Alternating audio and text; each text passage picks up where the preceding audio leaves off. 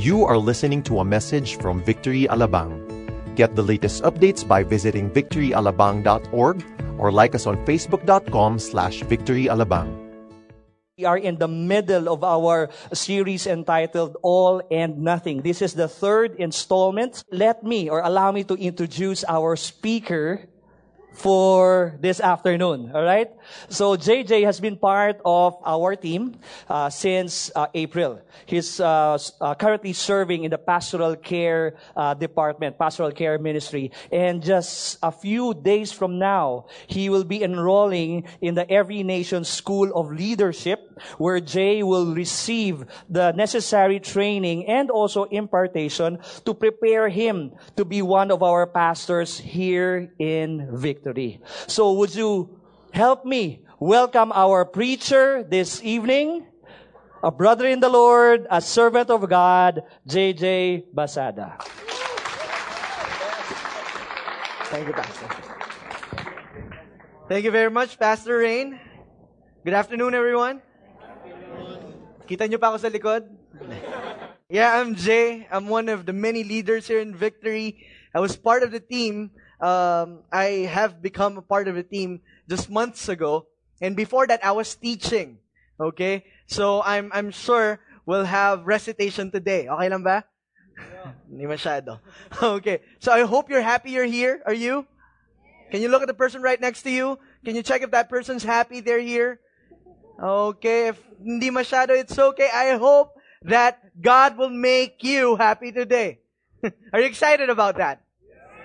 I am excited about that. And uh, as what Pastor Rain had said, we have been going through the series entitled All and Nothing. In the past two weeks, Pastor Ariel, now with he's with our mates, our mates in Australia, um, he has been talking about the book of Colossians, okay, which is actually a letter. Okay, this letter was written to a group of people in Colossae. And um, in the first week, we said that Paul prayed that the people of God may be filled with the knowledge of the will of God. Do you want to know that? The will of God. Right? You know, we all want to know the will of God. Right, singles? Nah. but we, we want to know whether you're single, whether you're, you're married, or, or you're in your retirement, you still want to know the will of God. Paul prayed that for the people in Colossians and, and Colossae. Um, also, last week we talked about the preeminence of Jesus Christ. Can you say that? Preeminence. Okay, that means He is all God. He is above all things. He is the glorified God beyond all these things. And we said that all and nothing is a series where we talk about that Jesus is all that we need and nothing that we add to it makes it any better. In fact, we can say that Jesus plus nothing equals everything. So um, as I start this afternoon, we somehow have to figure out our way into navigating and understanding the book of Colossians. Because um, somehow it's a letter written to a group of people thousands of years ago.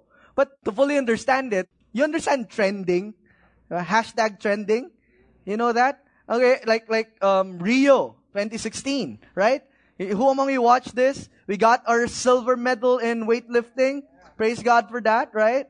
Okay, there are a lot of things that are trending around us. Okay, also these people are trending every now and then. As I open um, our my social network um, sites, there are you know news about these guys. In the same manner, the people in Colossae, that city, this city, and surrounding them are a lot of ideas, trending ideas about who Jesus is. And while they don't have internet, they actually, since they are a city which a lot of people flock into, information about who Jesus Christ is spreading. And slowly, it's catching up to the church. So Paul had to tell them, you ought to know who this Jesus really is. He had to remind them who this Jesus really is. That is why in this part of this series, we will talk about the fullness that we have in Christ. My first memory of Jesus, I remember, was when, was when I was in church. Okay, my grandmother, um, a very loving grandmother, would always hush me and saying, Shh, magagalit si Jesus. Ang ingay mo. Yeah.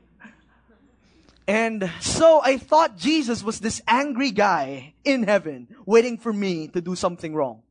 And we all have an idea about who Jesus is, right? In fact, in this room right here, right now, if I mention the name Jesus, your mind will be filled with something. Maybe an image of a European man, long hair, slender, gentle speaking, glowing skin, right? See, our idea of Jesus is very important. Because what we know about this Jesus will not only affect this lifetime, but affects our lifetime. That is why Paul had to tell these people you ought to know this Jesus with what the word says. That is why we're opening in the second chapter of the book of Colossians. Okay, and since it, this is a letter, nobody reads a letter in the middle of things, right? So that's why I've been talking about this. We ought to understand that they have been struggling with who this Jesus is. And Paul had to clarify it. And we'll be reading in this part of the letter where he talks about who this Jesus is. Let's go and all stand up. May I invite you to Colossians chapter 2, verses 6 to 9. As we read, let's all read.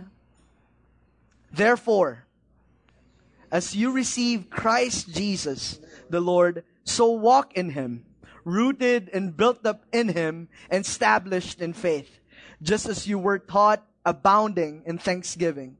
See to it that no one takes you captive by philosophy and empty deceit, according to human tradition, according to the eternal spirit, elemental spirits of the world, and not according to Christ. For in him the whole fullness of deity dwells bodily. Verse 10, and you have been filled in him, who is the head, the rule, and authority. Let's pray. Father, give us understanding of your word.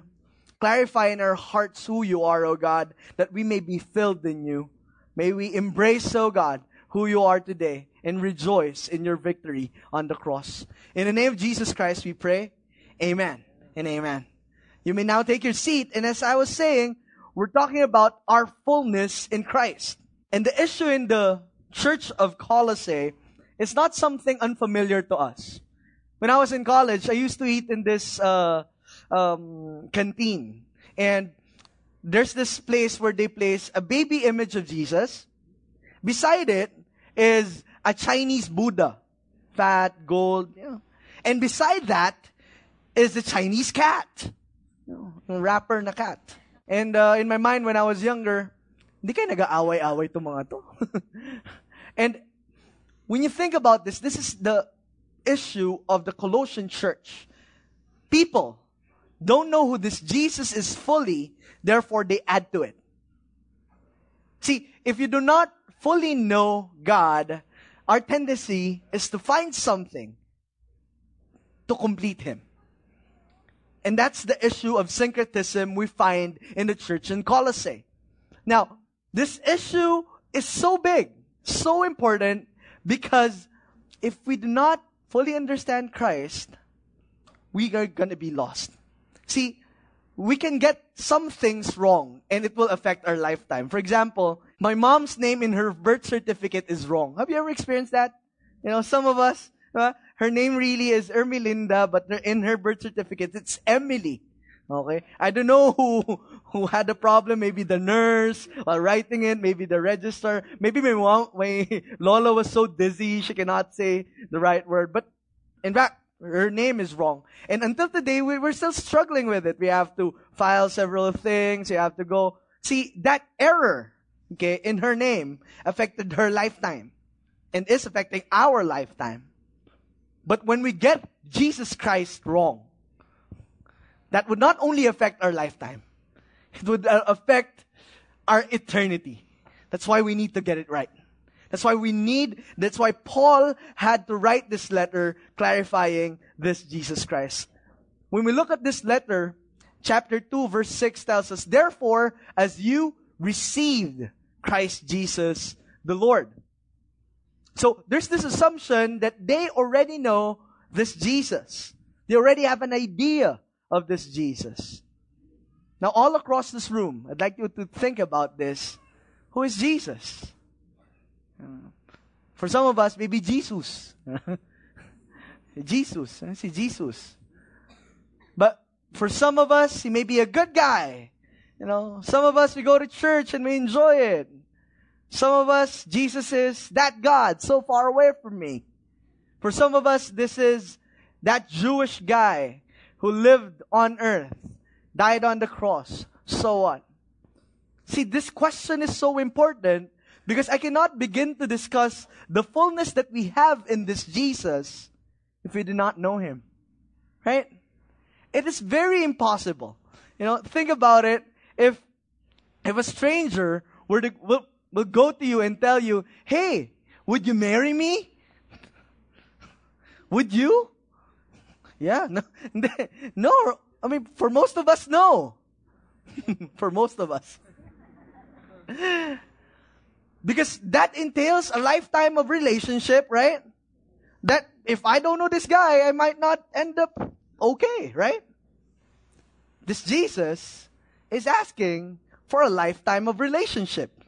Not only that, he's asking for an eternity of relationship. Do you know him? Does this Jesus excite us? Last week we talked about the preeminence of Christ, and I enjoyed the science lecture of Pastor Ariel. Did you? the Pollux and the Rigel and the, you know, the stars in the sky. All I know is they're twinkle, twinkle, little star, right? But they're so big and humongous, and God created them. But knowing that this Jesus is that God, how does this align ourselves? How does this fill us, really?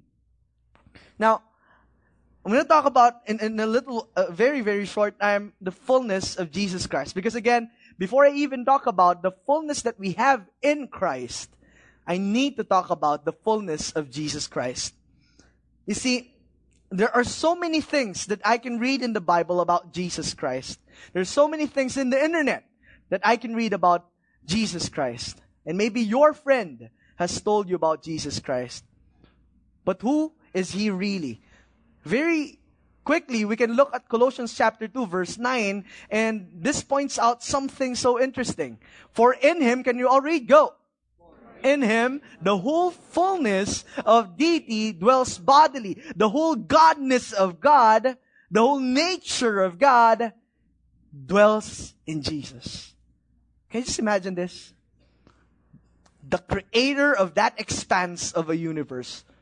Right now, we're around seven point something billion people in this earth. In this room right here, maybe around 1,200. Just imagine, this is 1,200. Multiply this to 10,000.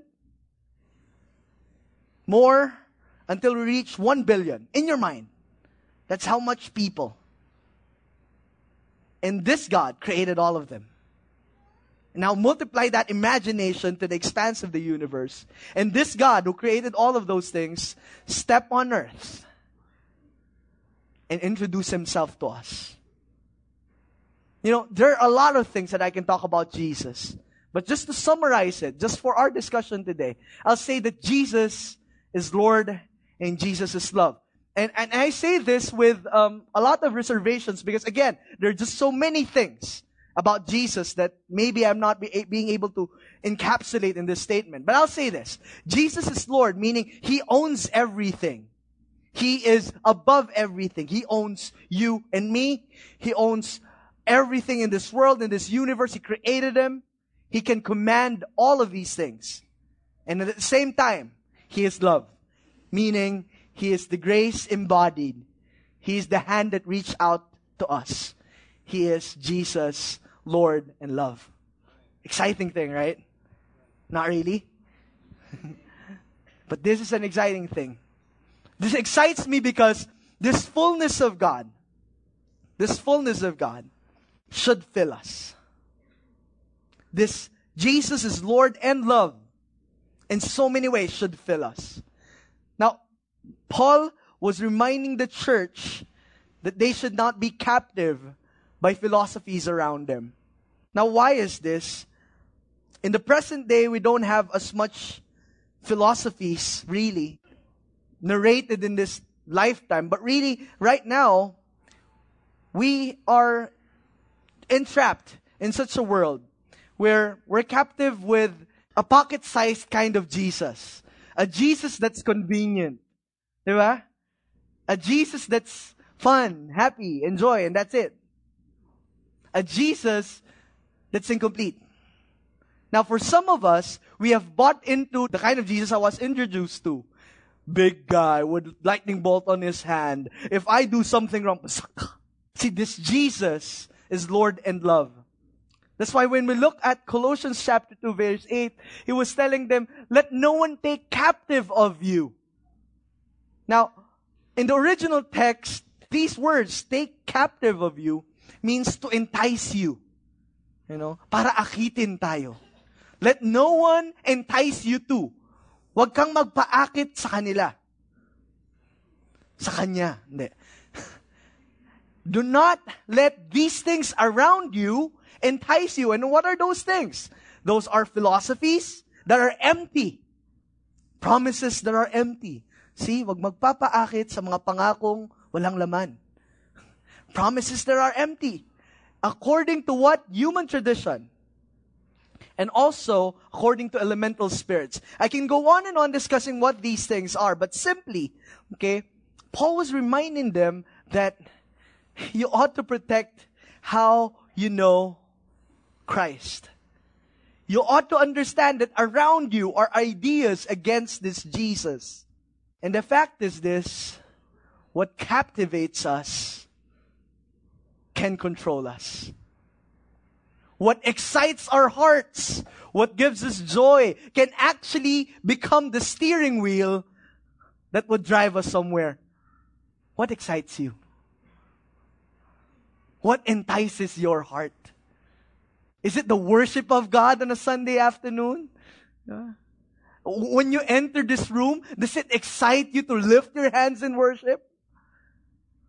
I haven't seen a guy ride a roller coaster and go like this. They're all, ah! Why? Because somewhere deep inside their heart, they're captivated, right? When you're captivated, something in you moves you. And Paul knows this. That's why he had to warn them. What captivates you guys? What are those things that occupies your mind, your heart, and would well out into what you do? Do not be captive of things around you which is not Christ. See, in a modern world, we're captive of maybe some of the things around us. Some of us captive of these things weapons of mass distraction. distraction. We have uh, blogs, Facebook, Twitter. I don't know what's the other T. Tumblr, okay. Wikipedia and YouTube. You know? And we can be so captivated by these things. Uh, a good friend of mine would joke, um, most people go to Facebook first before the faith book. Notifications, likes, messages, whatever. Because it captivates us. What's interesting with these kind of things is that each flick that we do makes our hearts excited. Oh, oh, oh. These things can control us. We might not have as much philosophy but this can make us captive. Some of us are captive of work and money and resources, driven by, uh, maybe it's not going to be enough, so I have to. Maybe my work's going to be not going to be enough, so I have to not pay my taxes. Or maybe if I do this right, maybe it's not going to be enough. Are we captive of our work. Some of us are captives of relationships. You complete me. you see, if we understand the fullness of Christ, we understand that we have that fullness as well. And we will not search for anything else to complete us. Because we're complete in Christ. Some of us Ouch, I skip na. Some of us are, are just so enticed captives of our hobbies. Hobbies na lang. See, Paul was telling them, be careful what you're enticed with. Be careful with what you link your heart to. Be careful what you believe in. Because if you do not understand the fullness of Christ, you will end up looking for something to complete it for you. That's a very dangerous thing. That's why Paul said, For in him, can you read the whole? Fullness of deity dwells bodily, and you have been in him, who is the head of all rule and authority. So when you think about these verses, try and take a look. This is one of the most beautiful lines that you can see in this letter. Chapter nine, at uh, verse 9, he says, This is the God of the universe coming to you. And this God of the universe who came to you came to fill you. Wow. Let me say that again. This is the God of the universe who came down in this earth so that you will feel fulfilled. So that you are complete. You and me, complete in Him. And that's the reason. See, if only we look at this text, we should understand that we have our fullness in Christ. We have our fullness in Christ. See, we can go on and on and on looking for something to satisfy our hearts, but end up still wanting. And how many times have we tried it? How many times have we tried wanting, thirsty for water, but all we drink is soft drinks? end up more thirsty. More thirsty. We feel filled, but we're still thirsty. We need to find our fullness in Christ. See, let's look at what Paul says about this fullness. Therefore, as you receive Jesus Christ, the Lord, so walk in him, and he uses these words. One, you are rooted and built up. So, therefore, as you receive the fullness of Jesus Christ, this is what happens. You are rooted and built up. Like you think about this, Paul uses two languages here. One is of agriculture, roots, deep. There was a time in, uh, you know the trees, acacia trees along the Acacia Road in Ayala, Alabang? Have you been there? No? Okay lang. but just imagine, big acacia trees. But then after a st- strong storm, some of those trees just, just fell down. And, and, um, the ground underneath it, it's just broken. And big roots. When I read this, I just am reminded of that. When, when trees are rooted, they're firm. They're secure. They're built up. See, when, if we are complete in Christ, in Him, we have security in Christ. Can you say that? Security in Christ. See, um, this is a world of so much insecurity. Right? Oh nga.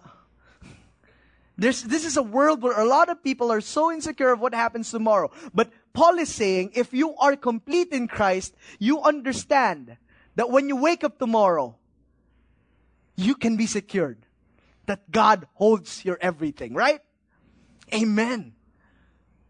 That when you wake up in a day, you're not sure whether it's going to be good or bad, but you're, you're sure God's in control. That's security. You see, just like those trees, if they're rooted deep in the fullness of Christ, if we are rooted deep in the fullness of Christ, no amount of storm can actually sway us, pull us out of the ground. How secured are we in Christ? See, the fullness of Christ secures us. That tomorrow may not be okay, but I have my security in Him. Amen. See, we may not be sure of what happens next. Paul does not guarantee them if you go and follow this Christ, it's going to be a perfect life. No. But he is telling them If you are filled with this Christ, you can sleep in peace tonight because the Lord is still God. In that debt, in that sickness, in that pain, in that broken relationship, God is still God there. You can find security in Him, and that will never change. Because if you are filled with God, there's security in Christ. The security that we have in Him is hinged unto the reality that He is God. The security that we have in Him is hinged in the reality that He will never change. You see, a heart filled with Christ has no room for doubts. A heart filled with the fullness of Christ just don't want to doubt about things. Why? Because in the heart of that person, he is sure, she is sure, my God is supreme. My God owns the universe. My God cares for me. Therefore, I am secured in Him. I am built and rooted in Him.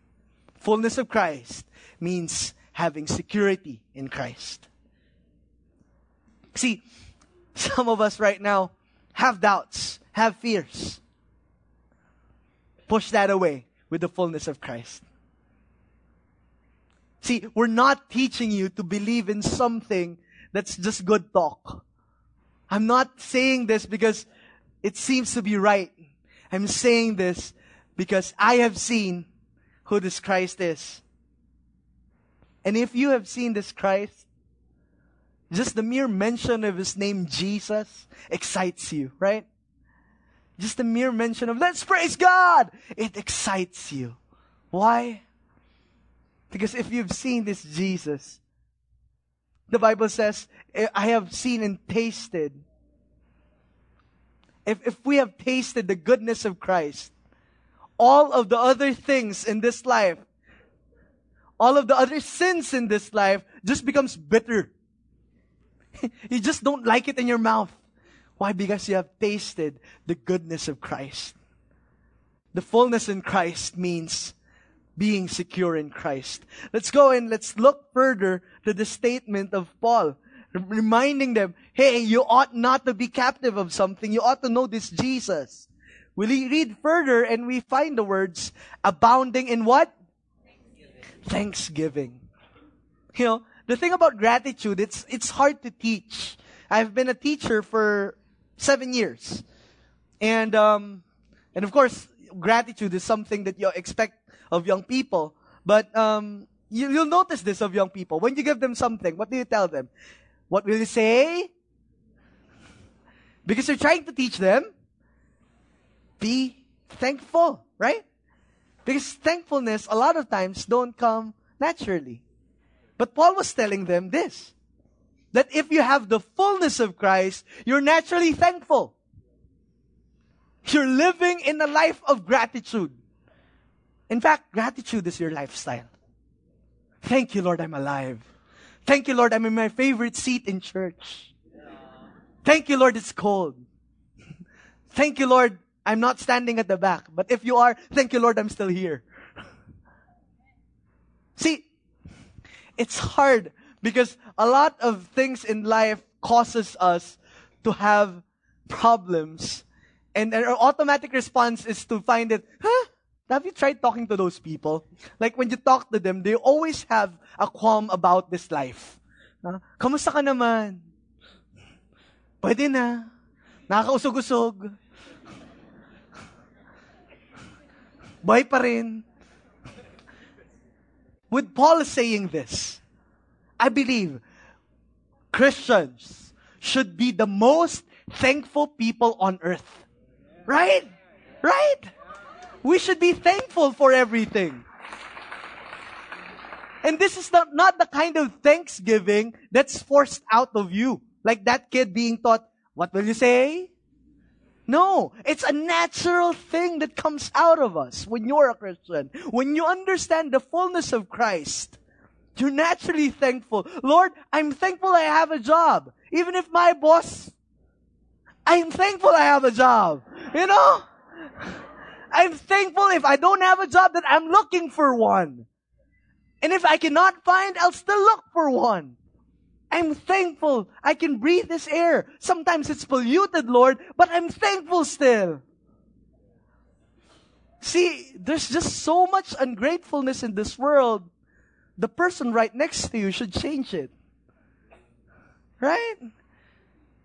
When we go outside, like, I, I learned this from a good friend of mine. Whenever you receive a service from a person, from, from, um, groceries or whatnot, look at that person and say thank you. Like with, with real, genuine thankfulness. Thank you. And really, it, it can change that person's life. You may be the only person who smiled to that person that day with all the customers rushing in. Fullness in Christ results to thanksgiving. See, if we are filled with Christ, we have joy in Jesus. Not only that we have this wonderful security, we're also filled with joy.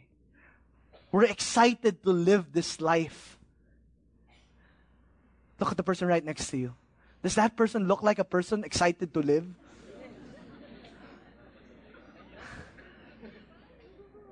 See, if you're not excited, I hope God comforts you with this. Really. There's joy in Him. More than the joy your boyfriend or girlfriend can give you, more than the joy your family can give you, more than your career, more than the joy that Chicken Joy can give you. no, no, really. There's so much joy in Jesus that it is infinity from here till we die until we see Him again and on and on and on till eternity. There's just much joy. Are you excited about this joy? Right? Because if we're not excited about this joy, we're going to look for this joy somewhere else. That's why Paul had to tell this. Paul had to put this in their mind that you have to find security in Christ. You have to find joy in Christ. Because if you don't, you will look for it somewhere else, and that somewhere else will just lead you to destruction. See, I've heard a good friend of mine say, you know, I just don't like your Jesus. Because he's, he's so full of himself. and I paused to think, really? And I realized while reading scripture that Jesus ought to be full of himself. He deserves that. But not only, he doesn't stop there. He goes on by saying everything that he wants us to do is for us to find joy everlasting. This is not just for some egotistical idea. It is because it brings Him glory that we find joy in Him. That's why when we enter church and we go outside, do we carry this joy? The kind of joy that does not fade away when storms strike us. When our days don't go our way. When someone in our family is sick or dying when we cannot provide for our needs, does this joy stand still? Does this joy shine through the darkest clouds of our everyday struggles? Because that's the kind of joy Jesus can bring. When light pierces through dark clouds, it looks so beautiful, right? That's the image of the joy we have in Christ. It can pierce through the darkest clouds of your days, can fill you with the joy we have in Christ. We have this joy. Because only the fullness of Christ can bring full joy. And we can go on and on in this life trying to search for something to fill us. We'll never fit. It will always be a square peg in a circular hole, not fitting. Because only God can fill that gap. We read further and we see that in Him you were circumcised with a circumcision made without hands by putting off of the body of the flesh by the circumcision of Christ, having been buried with him in baptism, in which you were also raised with him through faith and the powerful working of God who raised him from the dead. Now, Paul shifts his examples to two things that we are familiar with, but we don't fully understand. Circumcision and baptism. Are you familiar with circumcision? Yeah, Asians are. Most Asians at least. Baptism. Are you familiar with baptism? But these two things were understood in a very different mind in the earlier days. Circumcision was understood not as a hygienic purpose. We all understand that now today. But in the earlier days, it was understood in light of them being different from other guys in the crowd. And it was through the cutting off of the flesh that we were noted as Jews or the people of God. Baptism is another thing that they were baptized, buried in water. Again, in our modern minds, when we look at this, what does this mean? Paul was pointing out something so interesting. He was talking about the putting off the body of the flesh and the burying of the self in baptism. He was talking about this. He was talking about the cutting off of the flesh of sin and burying the life of sin. In other letters of Paul, he talked about you are a new creation, right? See, this specific part of the scripture points to us that in, in verse 13 and 14, you will see, and you were dead in your trespasses, and you are made alive in Christ. So Paul was teaching them, you're now dead. The part of you that desires sin, that desires the things of this world is dead. You're now made alive together with Him and that your record of debt is now forgiven. Have you seen a record of debt? Listahan ng utang? Wala kayo nun eh, no? So, uh, in the earlier days, um, a record of debt is something so familiar to people because it is a, a letter written for that person who owes you something, and a part of it is yours. And whenever that person pays, he brings that letter of debt to you, and then pays the amount or whatever it is that um, that person owes the person. Paul used this illustration to say, you have a record of debt. May utang ka. And we look at the understanding of this. How many times have we not gone up to the standard of God? How many times have we not fulfilled our purpose? That's a record of debt. How many times have we chosen to enjoy the things of this world and not God? That's the record of debt. What happened to the record of debt? I was nailed on the cross. Imagine with me our debts.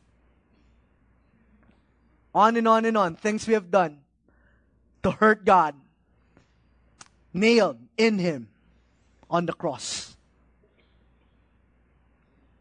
See, fullness in Christ means He took away our old self so that we can live a new life again. If you're here and um, you're, hearing this for the first time, how what happened?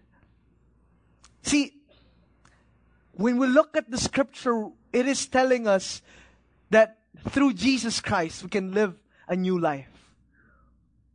We have a new status in Christ. See, fullness in Christ means we have security in Him. Fullness in Christ means we have joy in Him. Fullness in Christ means we have a new status. Christianity, Jesus Christ didn't die so that He can make bad guys become good. He died so that He can make dead people alive again. That's me and you. We're dead to sin. We're on a one way path to our own demise. But God took us by our hearts and He saved us. All glory to Him.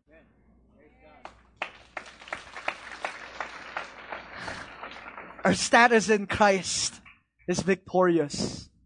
He stripped away the powers of the rulers of this world. That means in the earlier days, they actually understood it as demons, making a public spectacle of them. See, the victory of Christ is a public one. Is your victory public? Is your status in Christ publicly known? I'm closing to landing this discussion on this part of the letter of Paul. And I'm reminded of this story about a grocery. The owner said, okay, we will have a promo. From 8 to 9 in the morning tomorrow, the first 20 people that would fall in line outside the grocery can receive six baskets, six trolleys, and they can fill it with anything. 8 to 9. That's all the mother's dream here, right? You know, you know shopping spree. so, for 8 to 9. So everybody flocked into the grocer, and tw- the first 20 people came in, and then when they started, okay, 8 o'clock, start! Everybody rushed into the places and got the, the more expensive ones, of course. Imported to. Yeah. Got the, you know, the, the ones that are really bulky and, you know, they got everything that they want. And there's this young boy that, uh, that's walking in the aisle carrying a basket and he would do, Akon to? And he's so slow that the others are worried about this kid and said, what are you doing? This is for free. Get whatever you want. Go. And the boy confidently said, why? This is my dad's.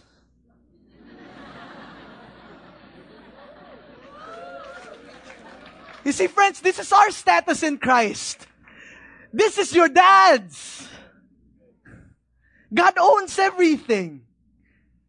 And here we are trying to fulfill and fill our baskets with so many things when we can walk in peace and confidence, secured in our identity. This is my dad's. Healing for the sickness of my family. This is my dad's. My financial needs. This is my dad's. My salvation, this is my dad's. God owns the universe. And He is offering each and every one of us. Can I fill you? When I read the scriptures, God is asking, Would you allow me to fill you? Would you open your heart and allow God to be the sufficiency that we need? Because at the end of the day, He died and rose again for it. So many scriptures to point out to this beauty. But I land with Romans chapter 10, verse 9. Because if you confess with your mouth that Jesus is Lord and believe in your heart that God raised him from the dead, you will be saved. And here, this is not just a mere recitation of a name, nor a mere religious fact. This is a reality. In Romans, they're accustomed to saying the name of the emperor is Lord. That's why saying Jesus is Lord means you are taking a stand. And you're saying, This God is my God. I will have no other. Let us pray.